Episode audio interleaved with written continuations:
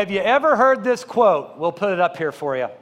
Some things are better left unsaid, which I generally realize right after I have said them. You ever heard that one? It resurges on Facebook from time to time, and I like that one. Um, how many of you, that's a confession? You're like, yeah, I've done that before.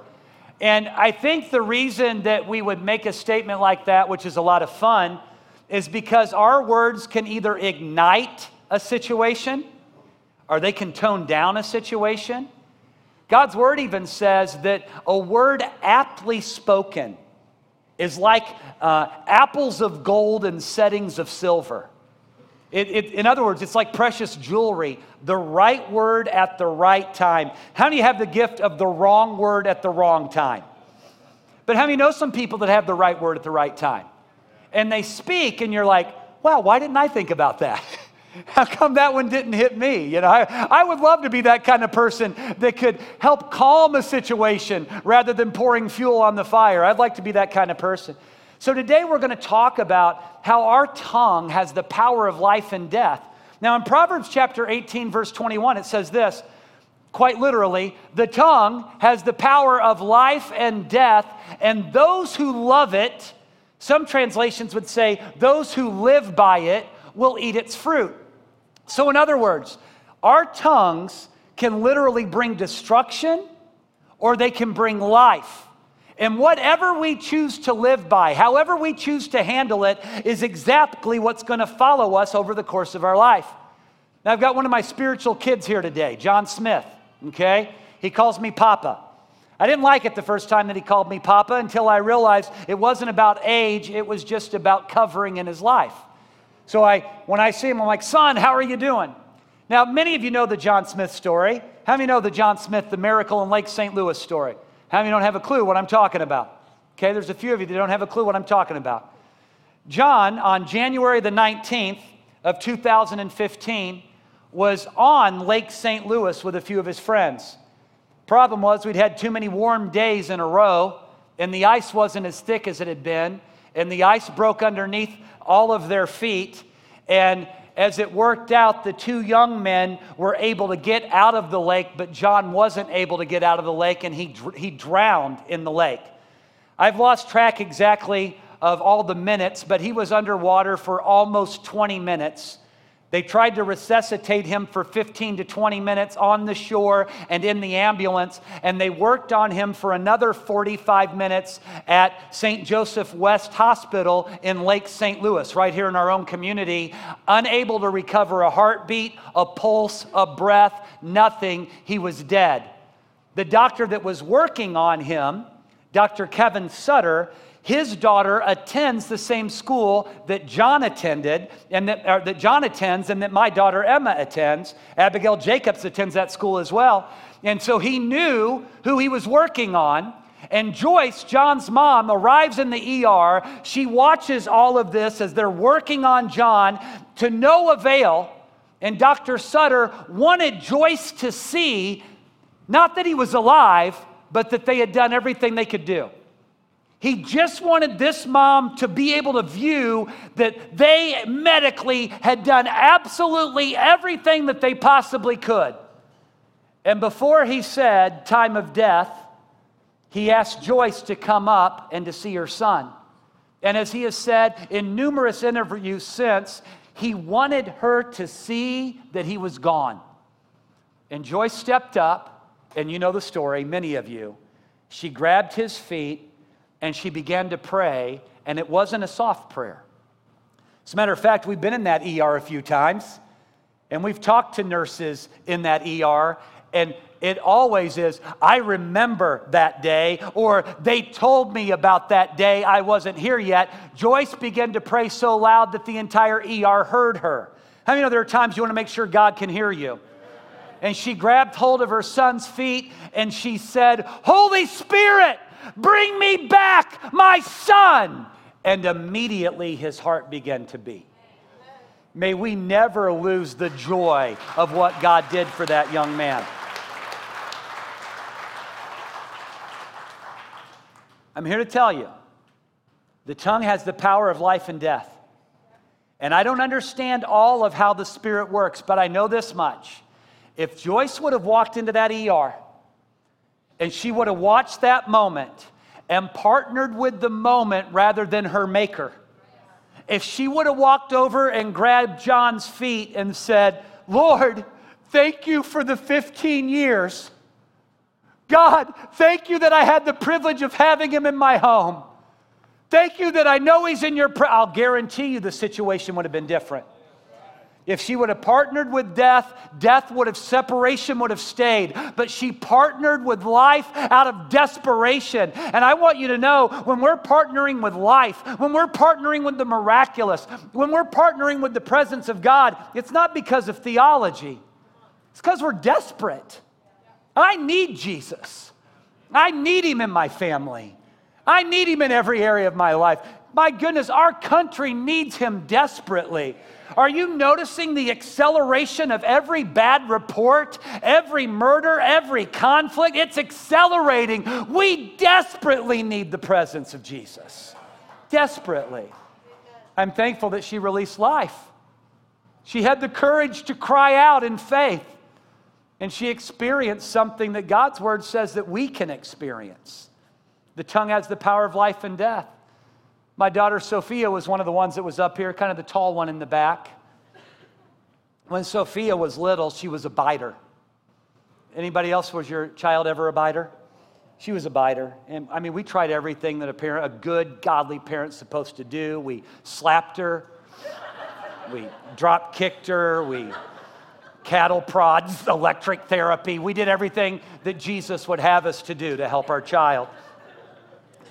We were desperate. We couldn't, we talked about the value of people. We talked about how much God loves others. We would say, you know, we want to please Jesus. She'd be, yeah. Jesus isn't pleased when we bite people. She's like, oh. She's like, I've been given these teeth. They're a gift from the Most High, and I want to use him for his use them for His glory. And uh, I remember one time, she Emma still has a scar right here where Sophie got her. I mean, she got her. We called her piranha, land shark okay? And, uh, and here's what happened. We were recognizing, oh, I gotta tell you my favorite, as long as I'm telling stories, I gotta tell you my favorite one. She was in the hallway in her home, and she kept sticking her head around the corner of the, of the hall, looking through the great room toward her mom, Beth, who was in the kitchen. And Beth was cooking, and she was looking over, and Sophie kept sticking her head and then pulling it back. And Beth's like, Oh, it's just so precious. She's playing peekaboo with mommy. So Sophie would stick her head out, and Beth would be like, peekaboo, you know, and then Sophie would pull back, and she'd say, oh, you're just so precious. And then she started noticing, you know, she's doing that kind of weird, and she walked over there. Sophie was eating the corner of the wall. she was chewing the sheetrock in the house. This, how many remember seeing uh, Jaws on the old 007 movies? Remember that guy with the steel teeth? I mean, that was Sophia. Now, the problem was Beth and I weren't walking in any discernment. We were calling out what we were seeing rather than calling out what God would intend. I'm like, here's my little piranha. What am I saying? Continue to devour everyone that you meet, right? Here's my little land shark. I'd tell people, you know, Sophia, she's crazy. And I had a gentleman in the church. He came up to me. He said, Hey, Pastor Brad, can I talk to you about something? I said, Anything. He said, I want to talk to you about what you're speaking over your daughter. He said, Not only are you declaring that she's a biter, you're declaring she's going to continue to be a biter. You're also speaking to every one of us that you have a crazy daughter, which means we're going to watch for her to be crazy, and we're going to expect that out of her. And he said, I, he said, I know that you're not intending to speak a curse over Sophia, but in essence, you are.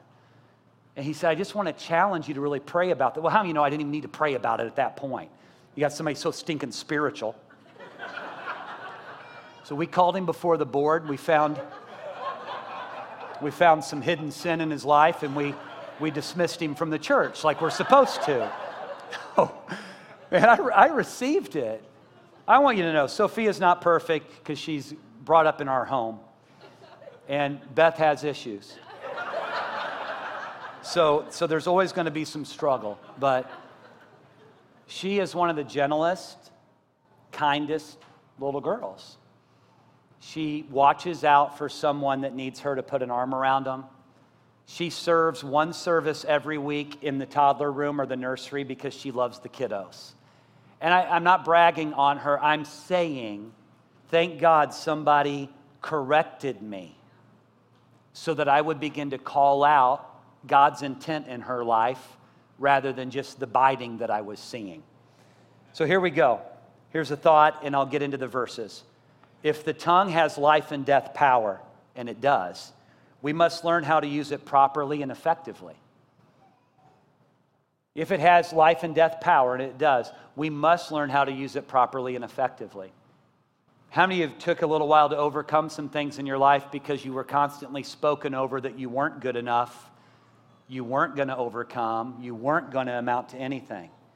And that is so not what God speaks over us. That was a tongue with power that misused its power over someone's life. I want to call out your greatness. I believe there are enough people in this room that we could change our world today. There's a lot of power and authority here. So let's talk about blessings. Let's learn a little bit about it. I'll give you an example and then I'll just give you some takeaways. Sound good? Okay. All right. Thank you, uh, Dan Rowden. All right. Sounds good to Dan. Let's talk about Isaac and his sons. Genesis chapter 27, verses 1 through 4. Um, Abraham was called by God, his name was Abram, and then God changed it to Abraham. There's a whole faith story there that I won't get into. But eventually, Abraham and his wife Sarah, when Abraham was over 100 years of age, they had a son and they named him Isaac. How would you feel if you had a child when you had just turned 100 or so? I mean, God help us. Can I get an amen? So if you look it up in the original Hebrew, the word Isaac means he laughs. And it was literally in response to Sarah when she heard a word from God that said, You're going to be pregnant by the end of the year. She just started laughing. She's like, Whatever, I'm a 90 year old woman. If anybody heard about this, they would laugh. Well, a year later, she gave birth to a child.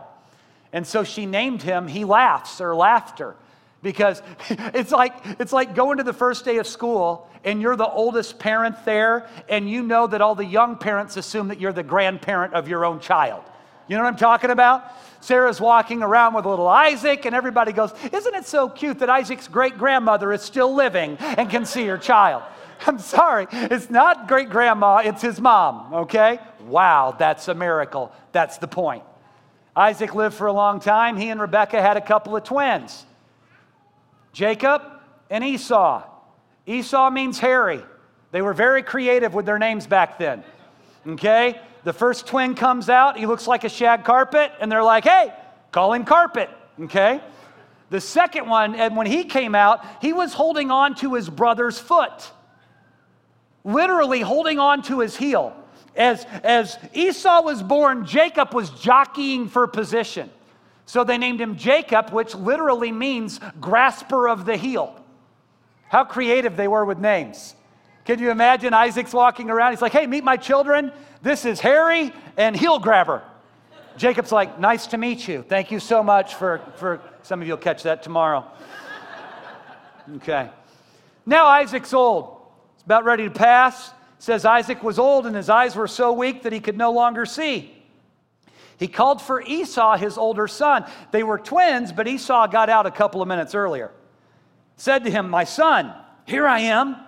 Esau answers. Isaac said, I am now an old man. Now, we don't get to read Esau thinking to himself, You are not kidding, right? I am now an old man, and I don't know the day of my death. Now then, get your weapons, your quiver and your bow. Go out to the open country and hunt some wild game for me. Prepare me the kind of tasty food I like and bring it to me so that I can uh, bring it to me to eat so that I may give you my blessing before I die. This is an incredible moment. Isaac didn't want to die with the blessing. He wanted to give it away. Regarding blessings, here we go. Number one, don't die holding on to your blessings. Give them away as you speak words of faith over others. Isaac recognized that he really had something to give.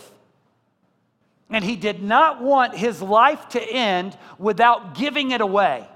And in this situation, we're talking simply about his blessing. It was something so powerful that he wanted um, Esau to prepare for it. He said, This is what I want. You know the kind of food I like to eat.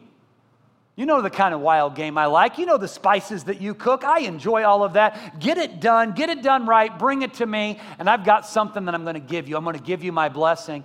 And we read in scripture, Esau didn't waste any time. He went out to go and get that game for his father. Now, what's interesting is we also read in scripture that Rebecca didn't waste any time. Rebecca was Isaac's husband, or Isaac's wife, excuse me. I've got a lot of jokes I'm just going to let lie right now. Okay, I'm going to let them lie. I'm going to move on.org. Okay, so Rebecca favored Jacob. Isaac and Esau spent a lot of time together. Isaac liked being out in the open country with his son Esau, who liked to go hunting. And it says of Jacob that he was a man that liked to dwell among the tents. He liked to cook. He was artistic. He hung out a little bit more with mom. So Isaac favored one of the twin boys, and Rebekah favored one of the twin boys. But Rebecca also knew that the Lord had spoken a promise to her that the older was going to serve the younger. Now, she knew that. She knew she had a promise from God that God was raising Jacob up for something special. So she tells Jacob, Son, this is what I want you to do go out, kill a lamb, prepare it. We're going to prepare it the way that your dad likes. And then I want you to go to your father. He can't see anyway. Go on in there, and you get the blessing before Esau does. Now, Jacob reacted much the way that many of you would have. Mom, I can't, how am I going to be able to do that to my dad? Our voices aren't the same. We don't smell the same. My brother's a hairy man. I'm a man of smooth skin. This isn't going to happen. She said, This is what you need to do. Go ahead, when you kill the lamb, put the, put the lamb's skin all over your body. That way, when, your when your dad touches you, you're going to feel like Esau. Now, does anybody else go there? How hairy was this dude? I mean, have you ever met one of those guys, they take off their shirt at the swimming pool and you're like, they have another shirt? You know what I'm talking about? And they find a place where they quit shaving because they really could just go forever. That must be what this guy was. I mean, if you're putting sheepskin on so that when your dad touches you, he's like, oh, the hair of my son. That is crazy, absolutely crazy. So, scripture is not boring, guys, especially if you let your mind go a little bit. So, Jacob, because it was just killing a lamb, they weren't going hunting. They prepare it to taste the way it's supposed to taste. He goes in, he puts on one of his brother's garments, he gets close to his dad. His dad's like, ah, the smell of my son, the smell of outdoors. I want you to know that's usually when I'm sent to go get cleaned up. I'll come in, Beth's like, oh, you smell like outside. You just need to go shower right now. Right now, right? But then it, ah, perspiration dew, sweat, dried, crust. My son, right? There he is. I'm going to give you my blessing. And he spoke this amazing blessing, and here's where I'm going. It really, in his heart, it wasn't intended for Jacob. It was intended for, for, for Harry, for Esau. But it doesn't change the fact that when he gave it away, it was given. It was done. Now, we're Westerners. We're like, where's the justice? That's deceitful. That shouldn't have happened that way. Ah, right? But in the plan of God, when a blessing is given, that blessing happens. It's if, if I gave you a hundred bucks right now, and I can't because I don't have it, but if I gave you a hundred and I said, Here, this is yours, you would go, Okay, I'll receive that. It is tangible. I can put my fingers around it. And you walk out going, I've got a hundred bucks in my pocket that I didn't have when I got to church this morning. That's a, that's a pretty good day. When your children walk out of here today, they're going to leave with something they didn't have when we came in. I'm just speaking words. Don't say I'm just speaking words when the tongue has the power of life. When we're taught that we have something that we can give away. As a matter of fact, it was so powerful, Jacob was even willing to risk a curse if he was caught trying to take it. It's like, I want it. His mom even said, Hey, if there's a curse, let it fall on me, son. Because to get the blessing is worth it. Here's some observations regarding the blessing. Number two, the blessing spoken gives an impartation for the future. It doesn't just say, hey, I'm glad you, you know, you've been my son, you've been good in the past we're giving an impartation for a future opportunity. Um, as a matter of fact, we'll read it in a moment. Jacob or uh, Isaac says to his son Esau, He's like, I'm sorry, I've got nothing left to give you, son. I've made your brother Lord over you. I've given him the fields, I've given him the fruit, I've given him every. What, what else do I have to give? Once again, if I just think of this temporally, I'm like, what do you mean you've, you've given him everything? Nothing's passed yet. Oh, wait, yes, it has. Because when you've spoken it, it's taken place. And we've got to start to believe that. It amazes me when I can pray with somebody that's demonized and been demonized for years and say, In the name of Jesus, let go. And they let go because they have to submit to the name of Jesus. And I'm like, wow, tell me the power of the spoken word doesn't bring some authority when we partner with the presence of Christ. Number three, the blessing is worth preparing for. Number four, when a blessing is given, it might not be visible, but it is tangible. It's real. Number five, the blessing given was not revocable. And number six, and we'll leave them up here for you for just a moment, the blessing given was the guarantee of a successful future. These are the observations just from this story with, uh, story with Isaac and his sons. If you want to take a picture of it for yourself, you can have it for your notes, okay? These are principles from this story. There's an impartation for the future. I want to share a moment with you when I saw an impartation and I didn't even expect it. How many of you have heard the word impartation before? Okay? Impartation, it's when we participate with what God's doing to give something away that God wants us to give. So we participate in that. Many of you know that we have supported Samuel's House, an orphanage in Venezuela, for many years. As a matter of fact, uh, their director, Gary and Patty, are going to be with us the last Sunday of September. All right, we're getting them in. They're going to give us an update on everything going on there. God is still using the funds that we send to feed and clothe and house those children. Even though Venezuela is on fire, He is covering Samuel's house and blessing that place. And we are so grateful for that. But we were there years ago. I guess there were about 40 kids in the, in the kids' chapel that day. And the Lord spoke to me. It's one of those moments where the Holy Spirit just speaks and He says, I have anointed one of these boys to play the drums for my kingdom. I've anointed him to do that. And I want you to ask which one of them believes that they're to, to play the drums for the kingdom of God because you're going to get there, um, an impartation needs to be given to them. And I'm thinking to myself, God, I am standing in front of 40 kids, half of them are boys, and they're eight, nine, ten years old. How many know every one of them want to play the drums? I'm sitting there going, How are we going to walk this out? They're all going to want to play the drums. But I came up and I said, listen, there is someone here right now that you, you, I'm not just saying you want to play the drums, but you know you're supposed to play the drums. And every sponsor, every person immediately called out the young man that it was supposed to be. They knew who it was. They, they could feel it on him. And he came up, and I'm getting ready to pray for him because an impartation is to be given. And it hit me I don't have the impartation to play the drums. I mean, I can do a nice 80 syncopation beat. That's the only beat I've ever known. And sometimes I come in and I play it until our neighbors come and say, Could we turn down the horrible drum music? Okay? I don't have that ability. I don't have that gift. But you know who does? Pastor Josh. Have you ever heard that guy play the drums?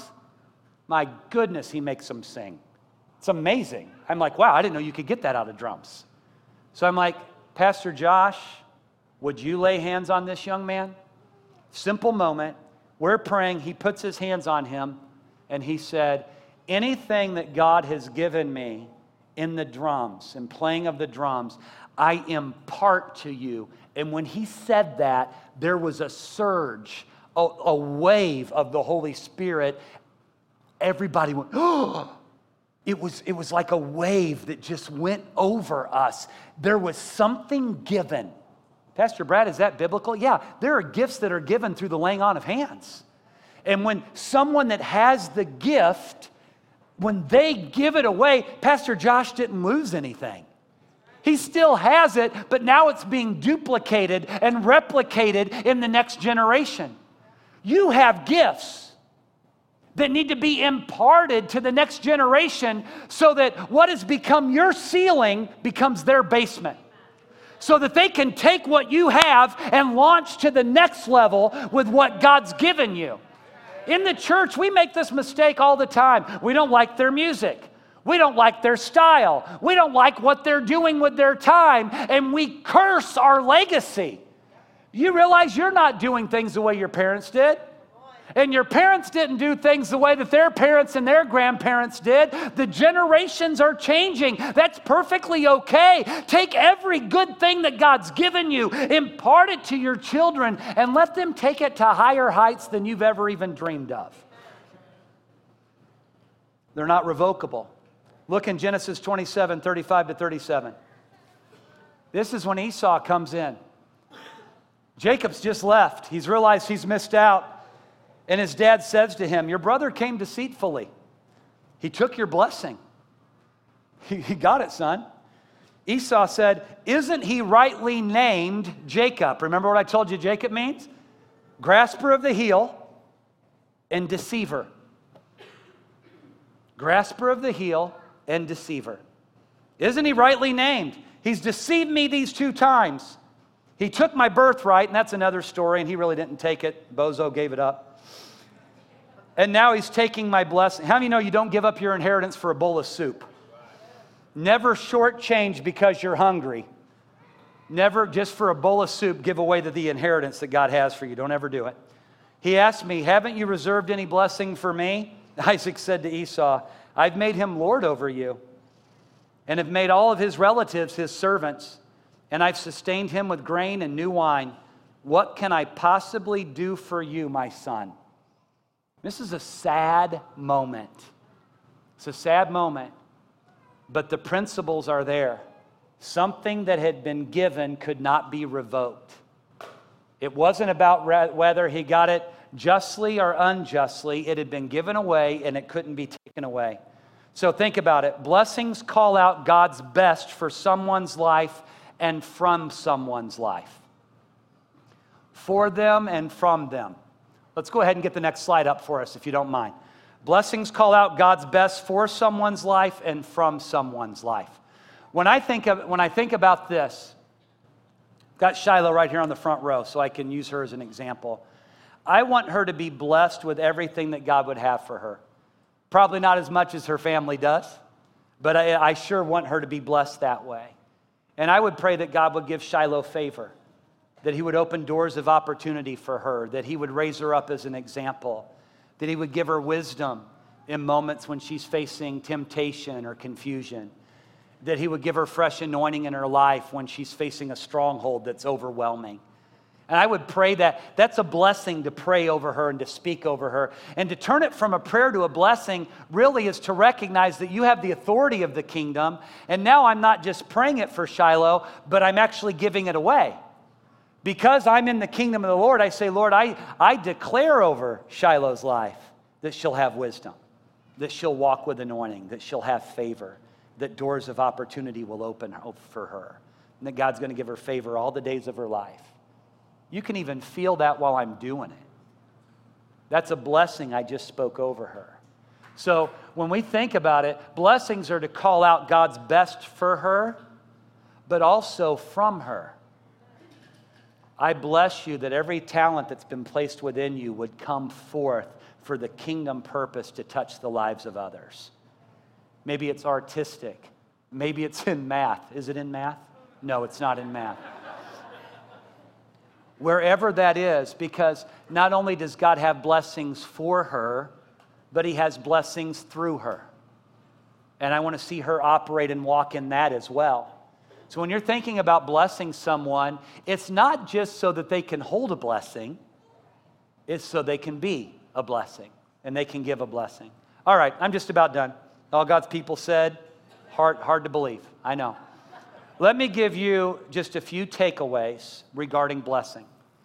And the reason I'm doing this, and I'm giving you a lot of information today, if you haven't heard about giving a blessing before, um, this needs to click and connect with us because we're just a few moments away from having all of us bring our children in and we're going to lay hands on them. If you're thinking, my, my kiddos aren't here with me today, oh, please join us in speaking the blessing anyway, because how many know there's no distance in the spirit?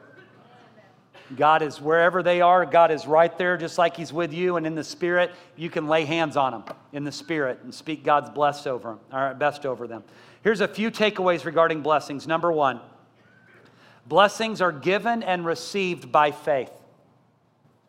They're given and received by faith. Hebrews 11, 6 says this Without faith, it's impossible to please God because anyone who comes to him must believe that he exists and that he um, rewards those who earnestly seek him. So, when I am giving a blessing, I have to really believe that I have it to give. There's a faith level in that. When I lay hands on my daughters, they have to have a faith level that I'm really giving something to them. Listen, Jacob wouldn't have risked everything that he did if he didn't believe he was really getting something. He knew he was going to get something. He wanted that word spoken over him by his father more than anything else. Okay? So we have to believe and receive these gifts by faith. Hebrews 11, 20 and 21 says, by faith, Isaac. So we talked about it. We talked about what he did, but here's a little more definition. He did it by faith. By faith, Isaac blessed Jacob and Esau in regard to their future. By faith, Jacob, when he was dying, blessed each of Joseph's sons, his own grandchildren, and worshiped as he leaned on the top of his staff. This shows me that Jacob received that blessing because at the end of his life, he was now the one ready to give it away. And he didn't just give it to his children, but he gave it to his grandchildren. How many grandparents are in this house today? What a privilege you have to declare these blessings over your grandchildren. How many grandchildren are the reward for the years you put up with your own children? Okay, all right. It's, it's beautiful. And for you to have the privilege of seeing your grandchildren and to speak these blessings over them, man, if you want your children, if you want your ceiling to be their basement, then what are you wanting for your grandchildren? Which is why Jacob said to his son Joseph, I'm taking your sons like they're my own. And the blessing that I'm putting on all your brothers, on Dan and Judah and every, I'm also putting on them directly. It's not just to go through you, son, it's to come from me directly to them. It's powerful. Okay? So, blessing uh, your children, blessings are given and received by faith. Number two, blessing children is Christ like. Blessing children is Christ like. I think it's amazing that we had a word of knowledge today that literally is the verse that, i that I put with this point for you. Mark chapter 10, verses 13 through 16, it says this People were bringing little children to Jesus to have him touch them, but the disciples rebuked them. How many love the fact that the disciples never seem to get it? Okay? there they are walking with Jesus. People are like, I need to get my children to Jesus. And they're like, stay away from Jesus the most loving, wonderful person in the world, stay away from him, right? So they're rebuking people, and Jesus saw this, says he was indignant. Look that up in the original Greek. He was really, really, really mad at his disciples. And he said to them, and it probably wasn't polite, let the children, the little children, come to me. Let the, ch- let the little children come to me. Don't hinder them, for the kingdom of God belongs to such as these. That word was given earlier. Kingdom, basileia, the authority of God belongs to children, right? I tell you the truth anyone who will not receive the authority of God, the kingdom of God, like a little child, will never enter it. I mean, how can I walk in the authority of God if I don't receive it? It's pretty simple, right? You're not going to enter into authority if you won't receive the authority. And he took the children in his arms, he put his hands on them, and he blessed them. You know, one of the things I love at Faith Chapel? I love seeing Carol Rowden poisoning all of our children with candy every Sunday. I love it. There was an old lady, not that I'm calling Carol an old lady. I usually regret, uh, what was that quote? Let's see here. Some things are better left unsaid, which I generally realize right after I have said them. All right? Now I'll just, I'll go there to, to our three and four year olds. Carol's been here longer than the sun and moon and stars, all right? Because when you're a kid, that's just the way it is. But when I was a kid at First Assembly of God, there was an old lady, and she was bitter and she was angry and she thought she was going to heaven. And she had religion, and kids would walk in, and we made too much noise, and we needed to walk single file, and we were told to be quiet, and everything was about our behavior, and we were a nuisance and we were a problem. You know what I'm enjoying today? Hearing a squeak, seeing a movement, seeing children. Uh, my mom used to call it wallering on someone. How do you even spell that? Man, that kid's wallering all over him today. Okay? They're sitting on, they're not sitting on the lap, they're wallering on the lap. Okay? That's the same people that wash their car rather than wash their car. They waller, waller and they wash. Okay? Carol is, Carol is one of the women of God in this church that is creating a culture that our children are not just accepted, but they're celebrated. And we love them. And that when you come to church, good things happen. You get sugar, you get candy. And I've, I've actually heard a couple people say, well, she's bribed them all. if she's smart enough to bribe them, it works. I've got children in this church that they won't leave without getting to me to hug me and tell me goodbye every week. I work for that because I want them to know it's not manipulative, it's not a ploy. They're, they're world changers. I work at that. I want them to know they're amazing. I want them to know that they look fantastic. Even when it's obvious that they barely made it on time and their hair's sticking one way and they got a flood of covering coming out of this thing, you're like, you're amazing. That's the most runoff I've seen in a long time. Wow, what a gift. You call it out.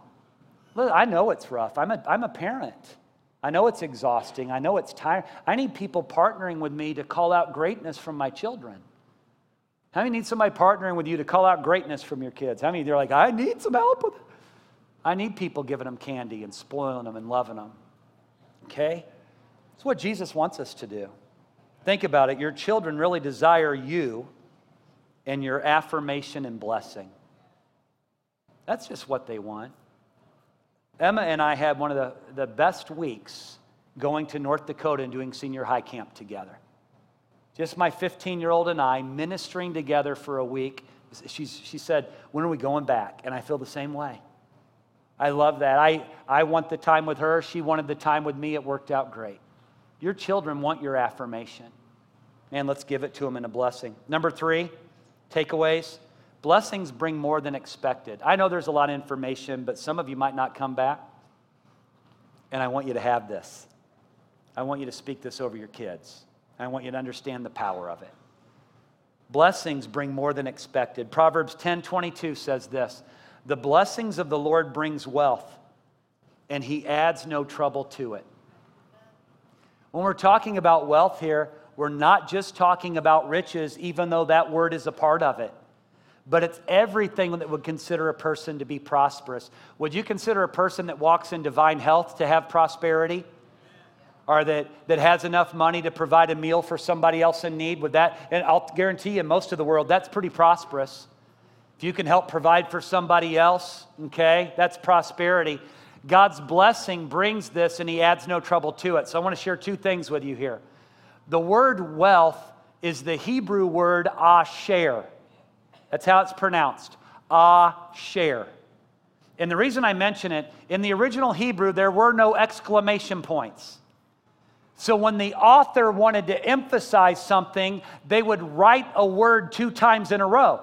It wasn't a mistake, it was for emphasis. Literally, this says, The blessing of the Lord brings a share. A share. And he adds no trouble to it. The, Solomon wants us to know God's blessing brings wealth, prosperity, stability, success. Blessing, prosperity, stability, success. And he says it twice so that we'll receive it. And then it says, and he adds no trouble to it. I'm going to challenge you because some of you have done this. You've got a poverty mentality. You get a bonus from work and you say something like, Well, I wonder what's going to go wrong that we needed this money.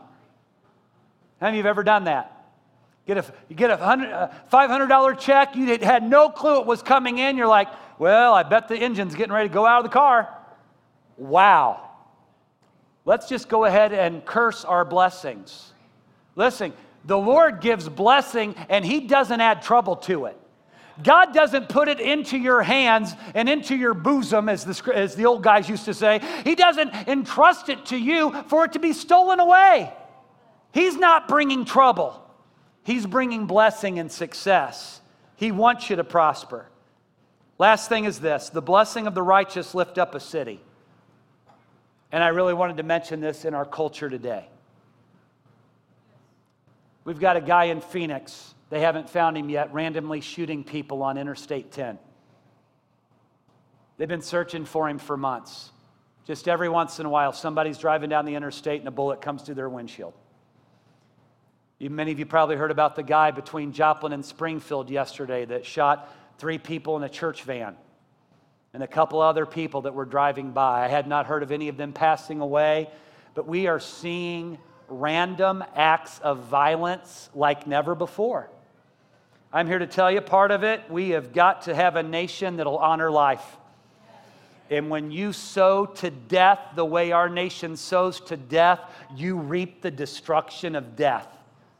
All the more reason why we need the people of God standing for life, declaring life, praying for life, and releasing the blessing of life. We are seeing destruction and murder upon a nation. I want you to know if our nation doesn't turn its face back toward God, their loss but may God's people turn our face toward God and may we walk with God. Let's not be an impotent church, a powerless church, a church without the presence of the Holy Spirit, a church that doesn't bring justice, a church that doesn't give life. Let's do it.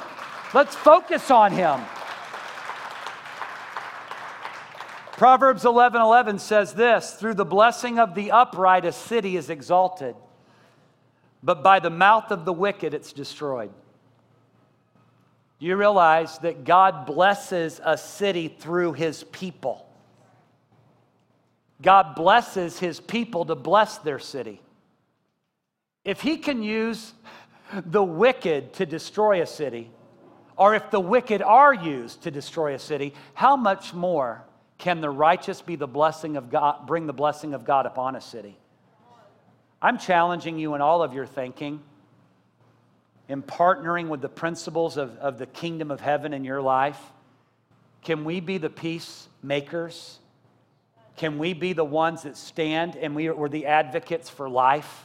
Can we be the ones that bring justice to the oppressed? Can we quit labeling everybody by their brokenness and actually offer them the healing that they really need so they can be everything that God's called them to be? Can we be those people?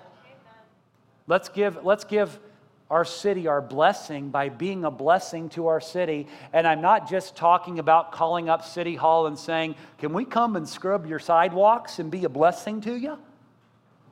It might get you a little time on KSDK. Faith Chapel was willing to wash the sidewalks at their city. Our sidewalks don't need washed.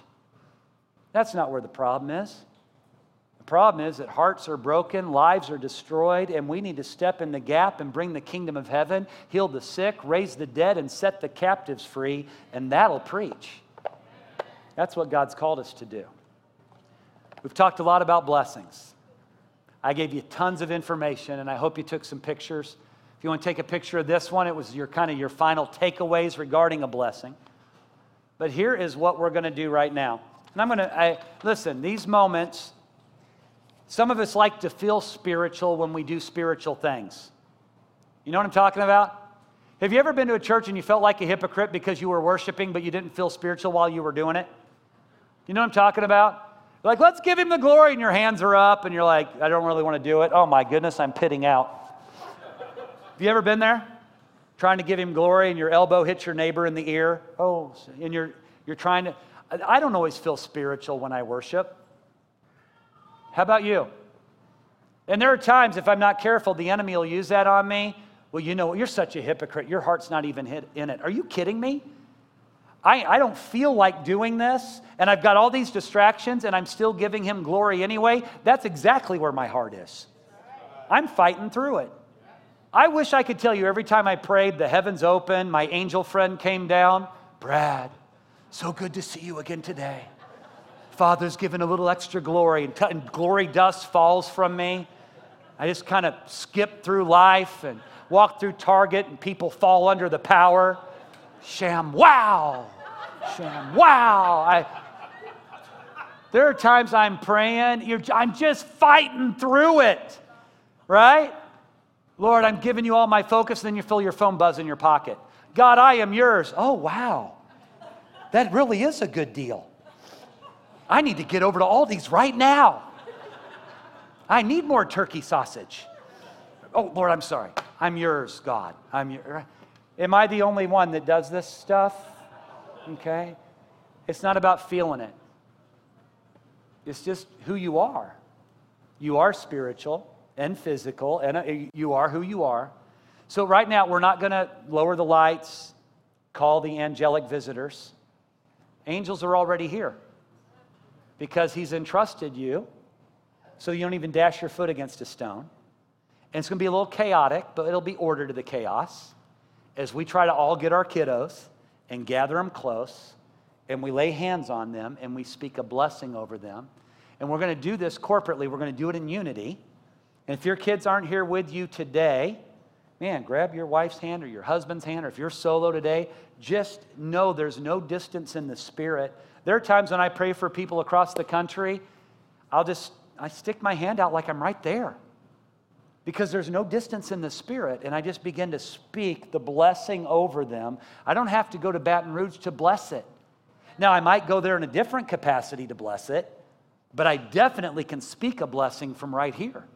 Okay? So we're going to do this together, and then we've printed these blessings. And I know some of you keep them every year. And we're going to let you take them home. And if it's something that you want to speak over your child on a regular basis, we want you to do that. Pastor Brad, where does the blessing come from? They're based on scriptural principles out of His Word. And this year, I just sat down at my computer and I began to pray by typing. I just began to pray by typing. And then I made it look a little better so that we could say it together. And I called Sophia into my office and said, Hey, Sophie, come here a second. And she sat on my lap, and she's a lot taller than she used to be. And I put my hands on her head and I spoke the blessing over her. And I said, What'd you think? She said, That's a good one, Dad. Let's do it. So it's a good one, Dad. We're going to do it.